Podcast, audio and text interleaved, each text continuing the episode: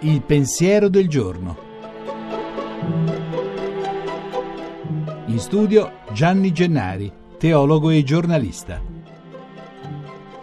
Quaresima, oggi è la prima domenica. Il nome dice 40 giorni e poi arriva Pasqua, ma detta così suona un po' triste. Di qualcuno si dice che è allegro come una Quaresima e oggi nelle chiese si legge un brano di Luca che non è proprio allegro, ma è importante racconta delle tentazioni di Gesù. L'avversario, che in ebraico si dice Assatan, Satana, lo trova solo nel deserto sassoso e gli propone di trasformare quelle pietre in pani. Chissà quanta gente lo seguirà per mangiare. Lui rifiuta, non di solo pane vive l'uomo. E quello gli fa vedere tutti i regni del mondo intero, promettendone il dominio totale, a patto di allearsi con lui. Ancora no secco, adorerai solo il Signore Dio tuo. Ultimo tentativo, quello lo porta sul punto più alto del tempio e gli assicura che gettandosi giù davanti alla folla, il prodigio gli assicurerà un trionfo e proprio nel luogo più sacro. Rifiuto finale, non tentare il Signore Dio tuo. Capito tutto? Forse no.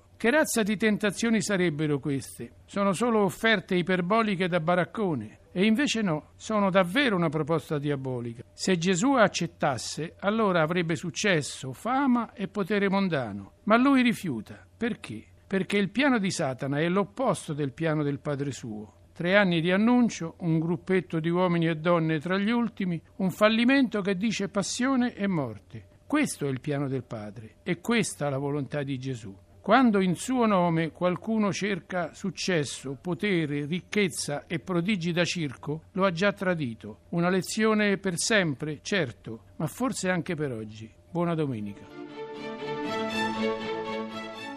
La trasmissione si può riascoltare e scaricare in podcast dal sito pensierodelgiorno.rai.it.